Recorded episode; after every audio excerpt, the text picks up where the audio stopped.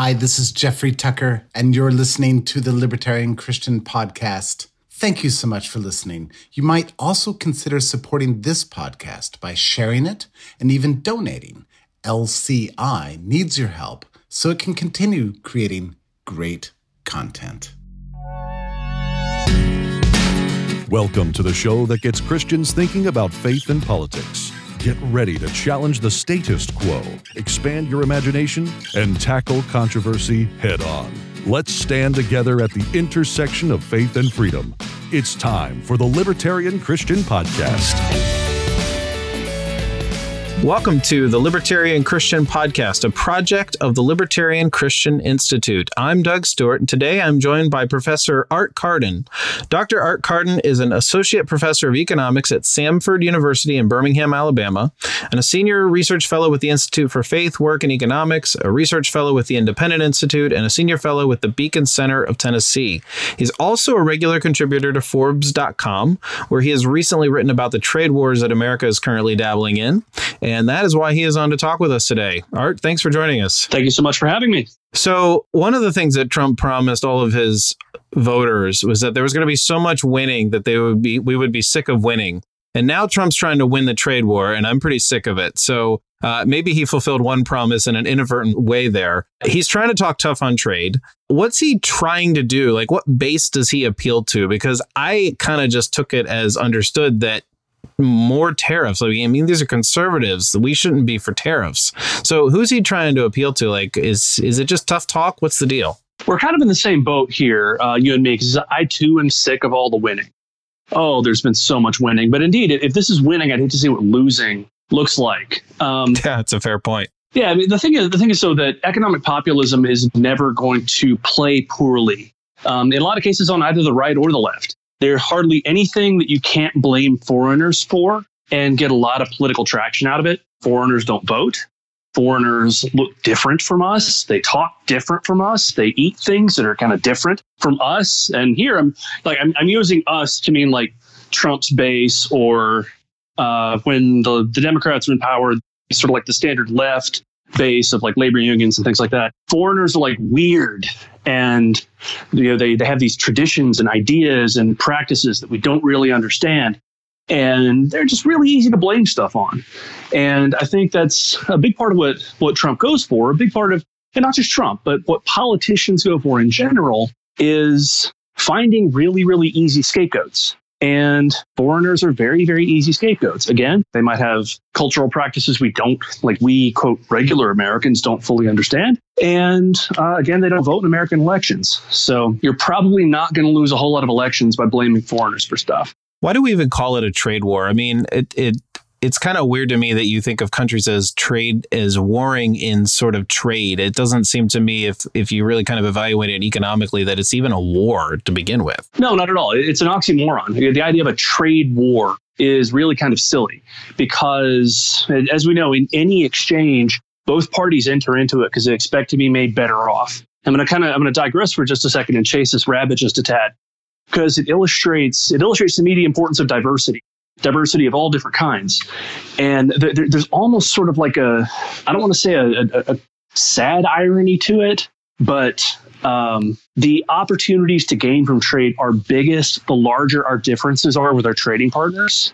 So by trying to shut off trade with people who are, quote, not like us, we're not just shooting ourselves in the foot, like we're really shooting ourselves in the foot by using a bigger gun. Yeah, yeah, yeah, yeah, yeah. I think yeah, I think it's a very it's a very good way to put it. It's going to hurt more, right? Yeah, so so people don't enter into an exchange unless they expect to be made better off. The opportunities to gain from trade are largest the bigger the differences are between potential trading partners. And so the sad irony of all of this is we're we're really really impoverishing ourselves by blaming foreigners for stuff and entering into this quote unquote trade war I mean, in war, one party wins, and another party loses. In trade, both parties win. So I don't think I don't think trade war is a uh, is an apt description of what's going on. Is it also a little overly collectivist to say that countries are having a trade war or just countries trade? I mean, isn't it that you and I, you know, you and I could trade, we could trade goods or services right. with each other. But then if I'm doing business with somebody from another country, I'm doing,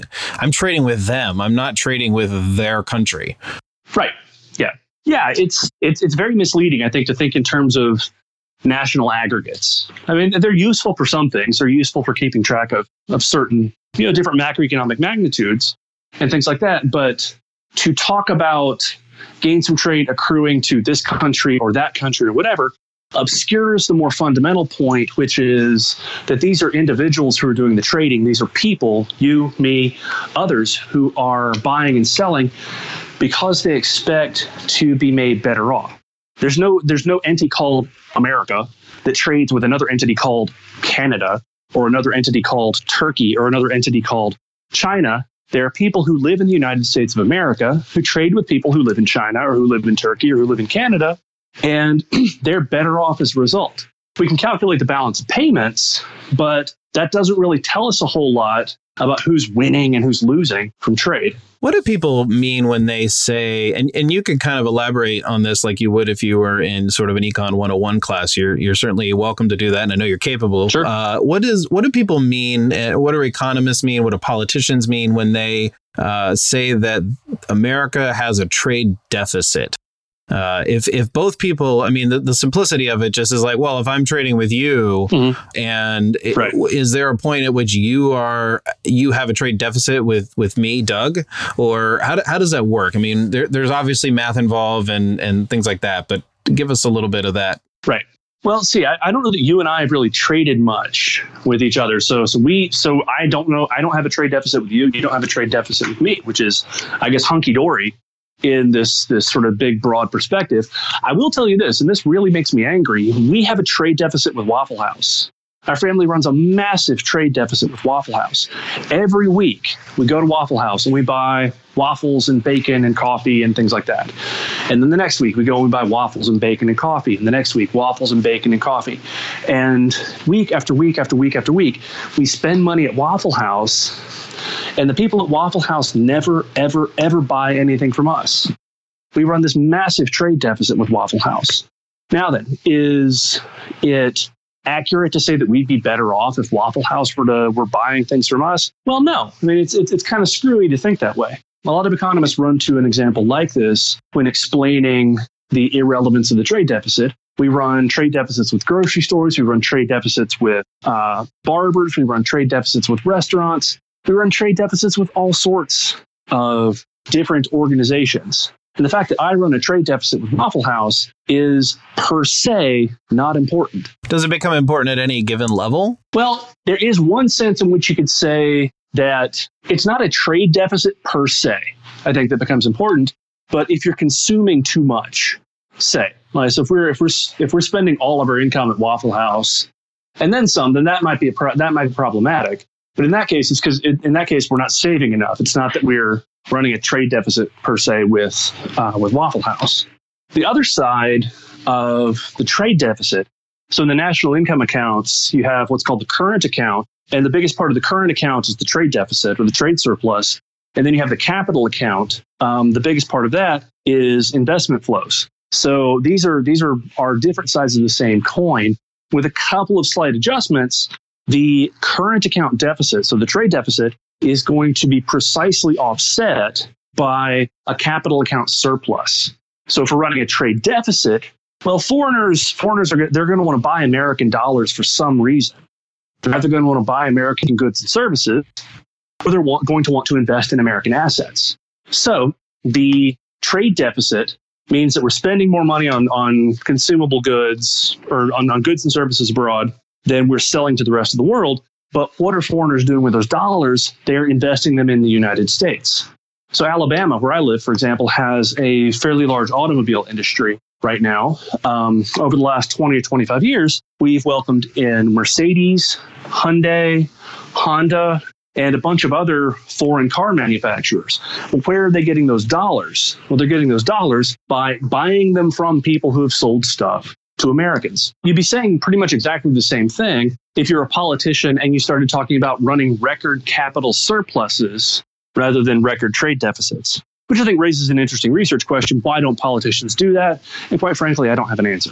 Hmm. Yeah, that's pretty. That's pretty interesting. That's a good example to kind of bring it, literally bring it home to like where you live and like what's happening, and and kind of give some feet to that. Some of the people who are pro tariff would argue that, and I've heard this from people who aren't really like deep into economics, right? These are people who, and again, it, I'm sure there's a little bit of the like afraid of foreigners or or they're different or whatever. Maybe there's some of that in there, but maybe this is happening and we can just take the argument at face their argument at face value. They argue for it that the other countries are manipulating currency or they're imposing tariffs like China. China is the big bad wolf right now. So in a rigged system, if that's what's happening, and the only way to keep you know our heads above water, so to speak, is through tariffs. I mean, how would you respond to sort of that argument, that that that concern, even? So, in, in pretty much any scenario for any country, it is to their advantage to be a free trader, no matter what no matter what anyone else in the world is doing. Let's suppose that China is in fact manipulating the currency in order to keep exports, in order to keep their exports artificially cheap.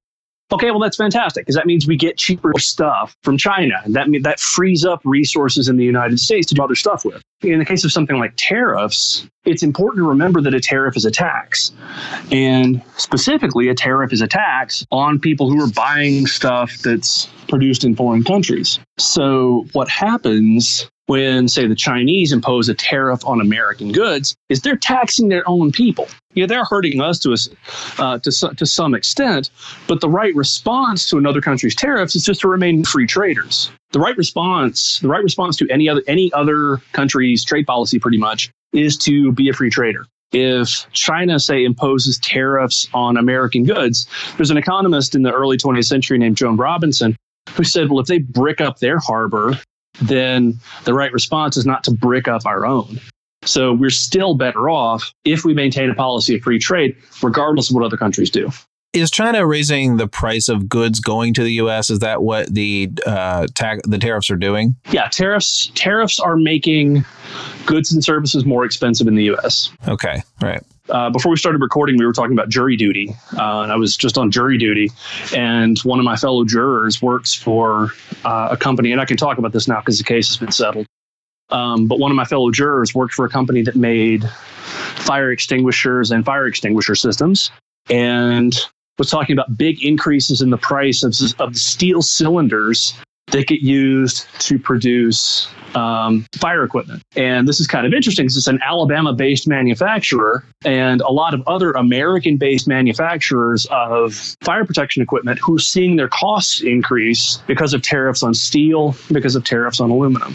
The big lesson, or if, there's one big lesson in economics, there are many, but one big lesson in economics, according to Henry Hazlitt, according to Frederick Bastiat, is you have to look and see what is not immediately or readily apparent. And it's extremely easy to look at a steel tariff and then look at a steel mill and say, well, look, there's Billy Bob in the steel mill and he's got a job and that's fantastic. And we're happy for Billy Bob because he has higher earnings. It's harder to connect the dots and say, well, there's Jim over there who was making and installing fire protection systems, but now those are far more expensive. So he doesn't have as many opportunities as he used to.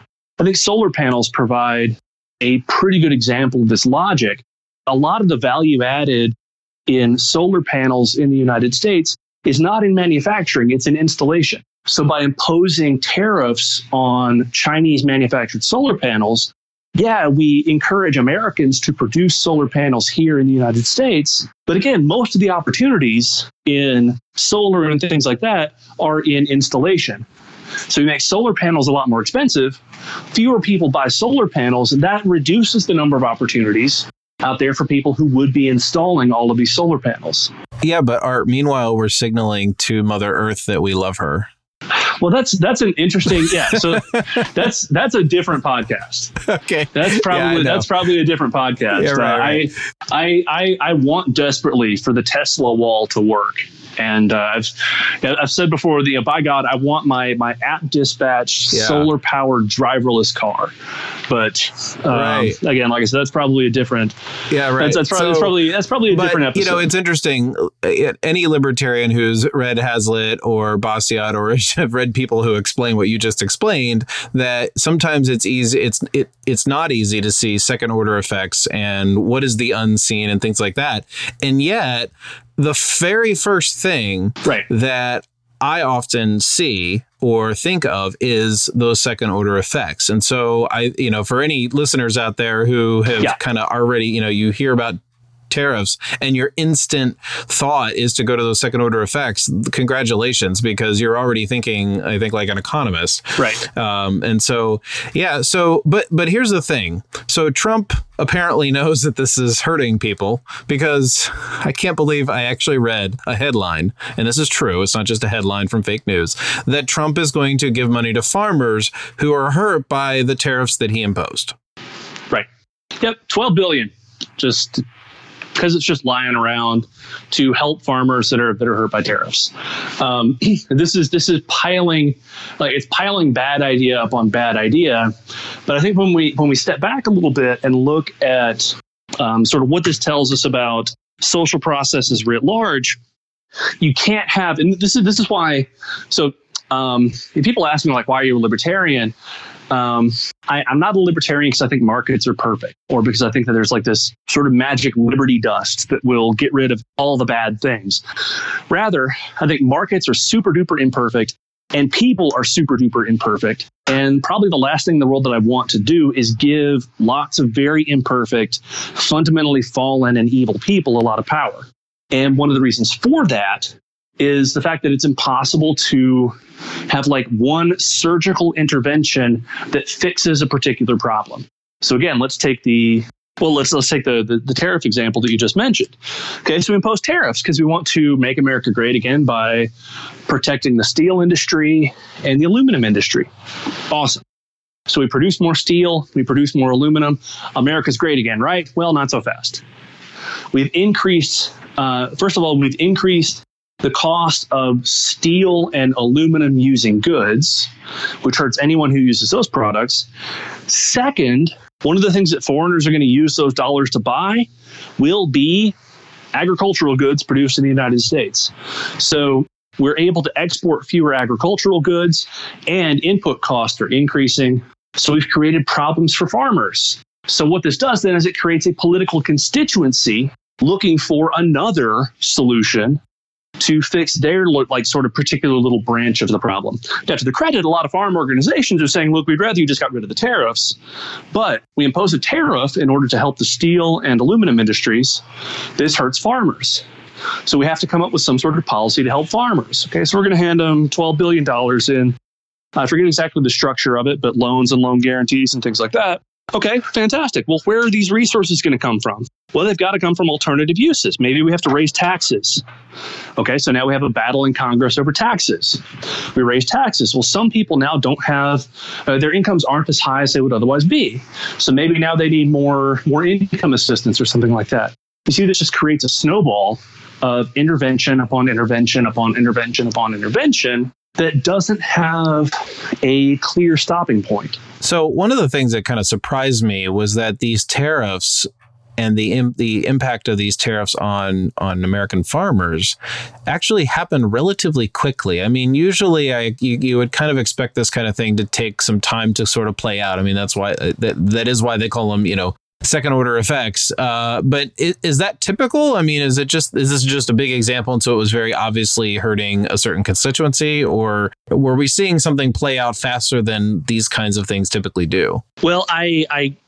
I don't know enough about it to offer much more than just sort of semi-informed speculation, but my my understanding is that um, the Trump administration is looking toward the midterm elections and seeing that well we have these tariffs that hurt farmers in states where the farm vote is going to be really really important in the midterm election so the, you know this aid to farmers is kind of a way it's been argued it's kind of a way of smoothing potentially rough seas during the midterm election Hmm. Okay. So it's yeah. so it's it's so it's it, it's a different kind of political responsiveness. Yeah. See, I look at this and, and I think, don't don't people realize how foolish you're being? Yeah, you know, to the administration. But you know, I guess maybe people aren't political junkies like like you and I are, and they're just like, well, things are better now for my farm and my business, and and okay, like they're not just evaluating Trump on his policies; they're just basically like, how does this affect me?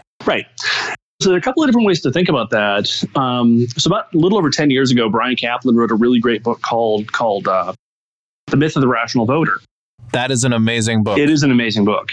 Um, in it, so a lot of what I said earlier about how people feel about foreigners um, comes from a lot of the stuff that he documented, what he calls anti-foreign bias. And people are, for better or for worse, very, very, very, very tribal. Um, now, the the modern manifestations of that are probably a lot better than they than they tended to be historically. Um, the major religion in Alabama is SEC football, and specifically Alabama and Auburn football. That gets started in a couple of months and you get to see these tribal loyalties on display in what's probably a much better way than outright bloodshed and warfare. But we tend not to trust foreigners because they're, they're not part of our tribe. And another set of points that Caplan makes first, um, people may tend to vote their, their own self interest. It turns out there's not really a whole lot of evidence for what's called the self interested voter hypothesis. People vote, according to Caplan, for what they believe to be in the common good, but they tend to have very warped ideas about what, in fact, actually is in the common good. So people tend to think, well, of course, we have to have agricultural subsidies because we got to have food. And if we don't have agricultural subsidies, then we don't have food. Well, turns out that's not true. But studying economics is very, very, very, very difficult. I learn this every semester. And um, for a lot of people, it's just a lot easier to kind of indulge what you've already, what you've always believed or what you want to believe and just kind of cheer for your team. Well, speaking of tribalism, I think it's kind of a nice shift to the conversation and some of the things I had planned for us to talk about. Um, so, what what is somebody who is an economic nationalist? Do you do you have a way of describing what their beliefs or their kind of way of thinking economically is? So, there's a really great essay in the Library of Economics and Liberty, Concise Encyclopedia of Economics on fascism, in which it defines fascism as economic nationalism. And when I think of economic nationalism, I think of sort of a type of chauvinism for the nation and a political preference for stuff produced domestically for the sake of national greatness, whatever national greatness happens to be. So when we say economic nationalism, we say make America great again with steel and aluminum and, and whatnot. It's because for whatever reason, steel and aluminum are like these macho industries that if we have really, really big, I don't know, steel and aluminum industries, somehow we win. And I don't know exactly how that's calculated, but I think the economic nationalist looks at big, heavy industry and is proud of it. In much the same way that like we that like we would be proud of sending a man to the moon. Hey folks, Norman Horn here from LCI. Would you do us a quick favor and rank us on Apple Podcasts or wherever you subscribe to us? High rankings help us get the word out. And now let's get back to the show. Yeah, that's interesting. It never occurred to me until you just kind of mentioned it that steel and you know kind of heavy manufacturing is is apparently what what makes us great or sort of some sort of signal or symbol of of our greatness. Right. That's quite interesting. You know, it's we don't we don't pick other things like tourism yeah. or uh, or even for that matter farms. I suppose. I mean, we kind of just take it for granted. But uh, yeah, that that's very interesting. So one of the things that kind of defines America is that, you know, generally speaking, and of course the, uh, we're painting broad brushstrokes here when I say this, is that we are we like to be a self-sufficient kind of kind of crowd. Um, we, you know, we pri- we have our our origin stories in people coming over here and starting a new life for themselves and doing it all by themselves, and you know, mm. I, I, don't mean literally individuals doing it, but like right. small groups of people doing it, you know, and yeah. and making making a go at it. Uh, self self sustaining is a word. Right. Self reliance, uh, yeah. and all of those sort of virtues that are just sort of baked into Americanism, uh, if you will. Um, right. I remember once hearing from an economist. Uh, I believe it was at a fee university where basically says, you know what, if America wants to be completely self-reliant upon itself, it basically is asking it, telling itself it wants to be poor. Right. So it sounds like you agree. So what why yes. is that? Like why can't I mean it's a big country. We got lots of land. Why can't we just be self-sustaining? I mean, I I'm pretty sure I just read that Texas is now one of the largest oil exporters in the world or like in the very top. Man which is like whoa that's crazy. Uh, right. and so anyway why, why wouldn't we want to be self-reliant? I mean that's that's a, that is making america great again. I mean that maybe that's at the heart of it. Well because all the resources that we're talking about have an opportunity cost. And we're not the low cost producers of a lot of the things that we like to consume, and that's that's that's a that's a simple fact. That comes from the fact that the United States is a very very very productive place. I think a lot of the you know, the idea of so national greatness or American independence um, is rooted in like I personally don't like to rely on other people. Like I don't like to rely on other people. Um, and I think a lot of people don't like the idea of relying on other people, and therefore they don't like the idea of relying, in quotation marks, on other countries for things like steel and aluminum and shoes and cars and whatnot. People don't like to rely on other countries for things like aluminum or steel or cars or anything like that. Um, in a lot of the same way that most people don't really like to rely on other people for stuff. It, they, they like they get the sense, okay, I can take care of myself, or we as a country we can take care of ourselves without fully grasping that the best way for us to take care of ourselves might be to trade with others to get the stuff that they're better at producing. So, in the United States, for example, we probably don't have a comparative advantage globally in lots of relatively low skill manufacturing tasks. We do have a comparative advantage in financial services or tourism or uh, product design or things like that. To give you an example, um, a little bit before we taped this, I decided I decided to go see the Meg, which is you know this new movie about a megalodon, like a 90 foot long shark, and it's just so terrible and so beautiful and such a wonderful film. But um, if you look at the parallels between, say, the Meg and Jaws, so you go back to the 1970s, you go to Jaws, it's all about New England. You watch the Meg, and it's about a research, it's obviously standard Hollywood movie, but it's about a research lab off the coast of China, and that's where a good bit of the action takes place, and where some of the some of the actors are from. Now, what does this have to do with steel and aluminum? Well, we in the United States, this is the sort of entertainment capital of the world. And part of what, say, Chinese steel producers do with the money they get from selling us steel is they watch movies made in the United States. And this strikes me as a particularly good example since it is a movie that seems, and from what I've read about it, seems um, fairly deliberately produced for uh, to appeal to an international market. I hadn't heard that. That's interesting. That was that that that's that was what it was produced, you know, targeted for. Yeah, well, after watching it, it makes it makes perfect sense because a lot of the main characters are are Chinese or Australian, and again, a lot of the action happens happens near China.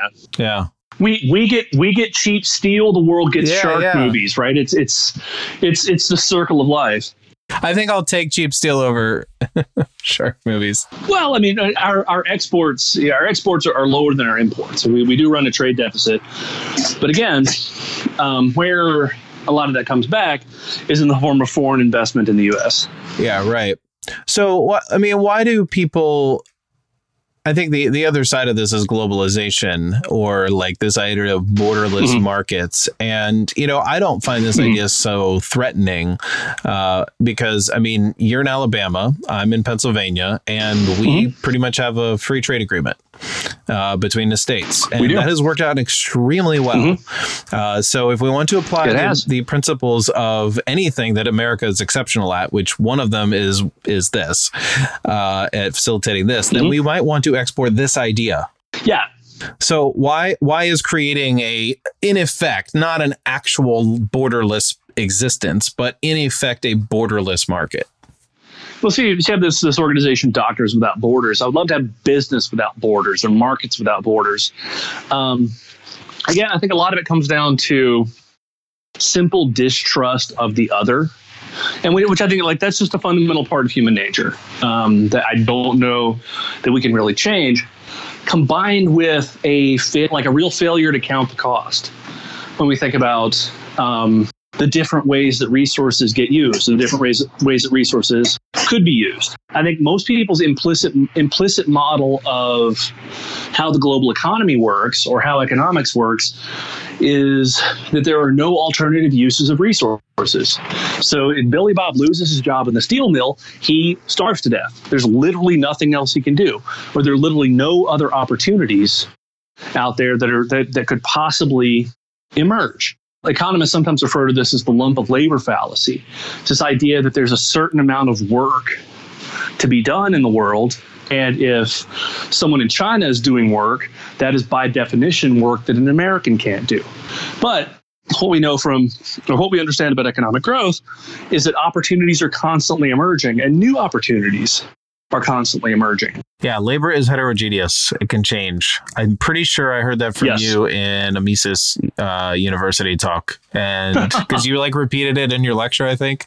Uh, so I remember m- many years ago uh, hearing you say that, and I bring that up a lot when I, well, not a lot, but when I talk to people about this about this topic. Mhm. Um, so uh, does does trade war ever result in an actual war?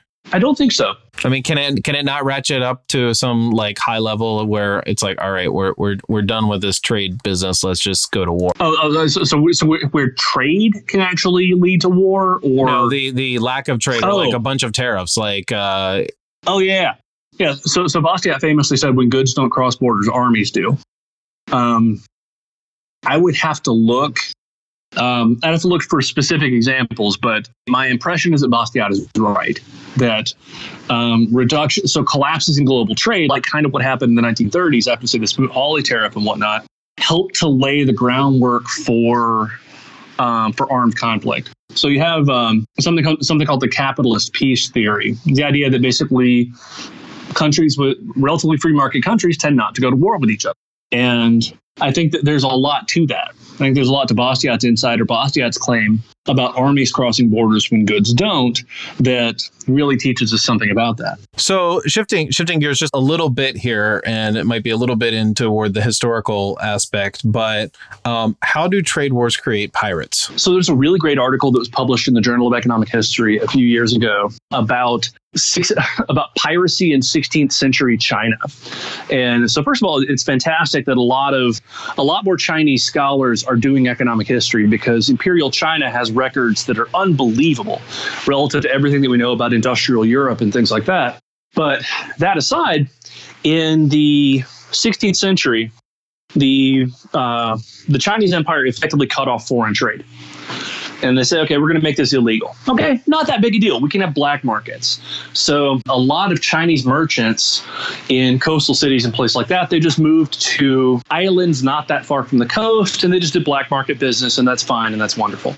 Um, but then the empire really cracks down on it and says, by God, we're going to shut off international trade. And they really, really, really crack down on it. Well, what do a lot of these merchants do? Well, they've got boats and certain skills, so a lot of them become pirates. And we go from an average of like one, if it, I don't have the numbers in front of me right now, but an average of like one pirate attack per year to 30 pirate attacks per year. Eventually, eventually the uh, the Chinese, you know, the Chinese imperial um, officials say, okay, yeah, it turns out this isn't really working the way we wanted it to, so we're going to ease back on this clamp down that we had on free international trade.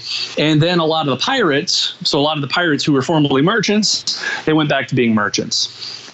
So by trying to make China great again, I guess, by shutting off trade with the outside world, what the imperial officials inadvertently did is they created incentives for people to become pirates. So the markets will exist. Uh, Mhm. To to completely misquote Jeff Goldblum, uh, mar- markets find a way.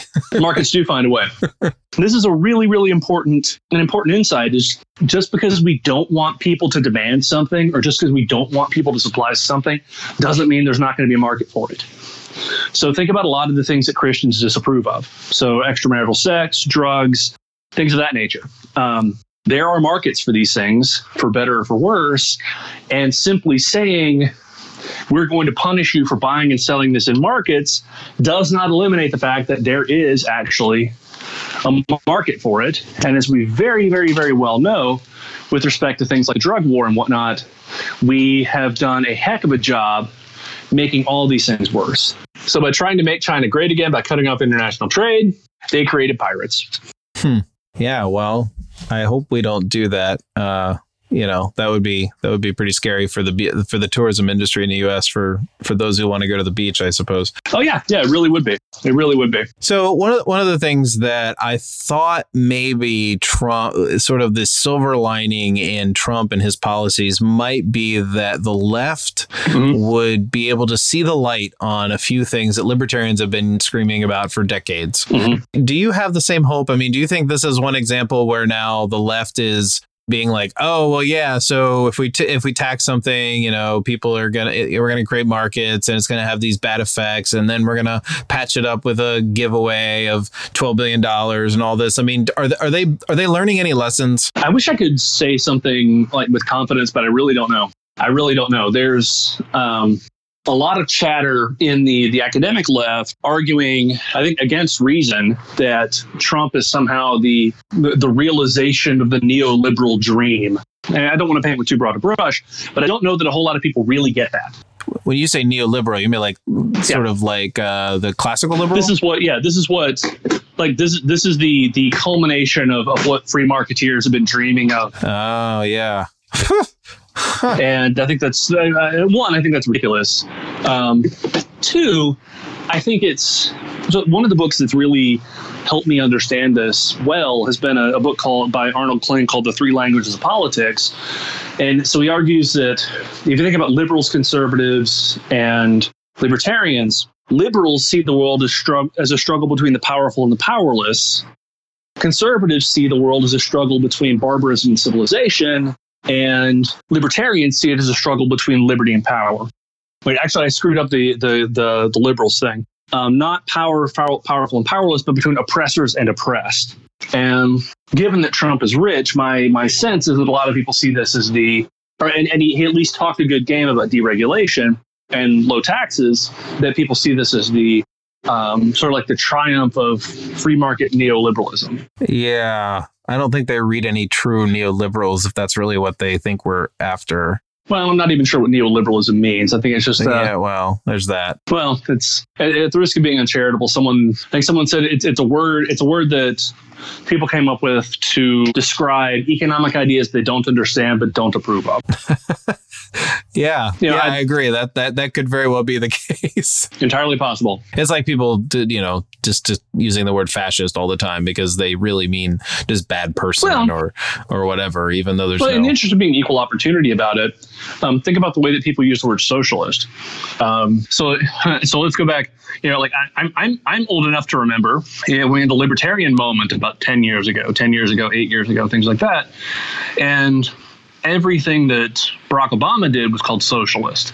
And so there's a lot of discussion among you know, economists and libertarian circles saying, okay, no, actually, Obama is not a socialist. If we define socialism correctly as government ownership and control of the means of production, then we're doing sort of a, a rhetorical disservice by referring by by calling Obama a socialist.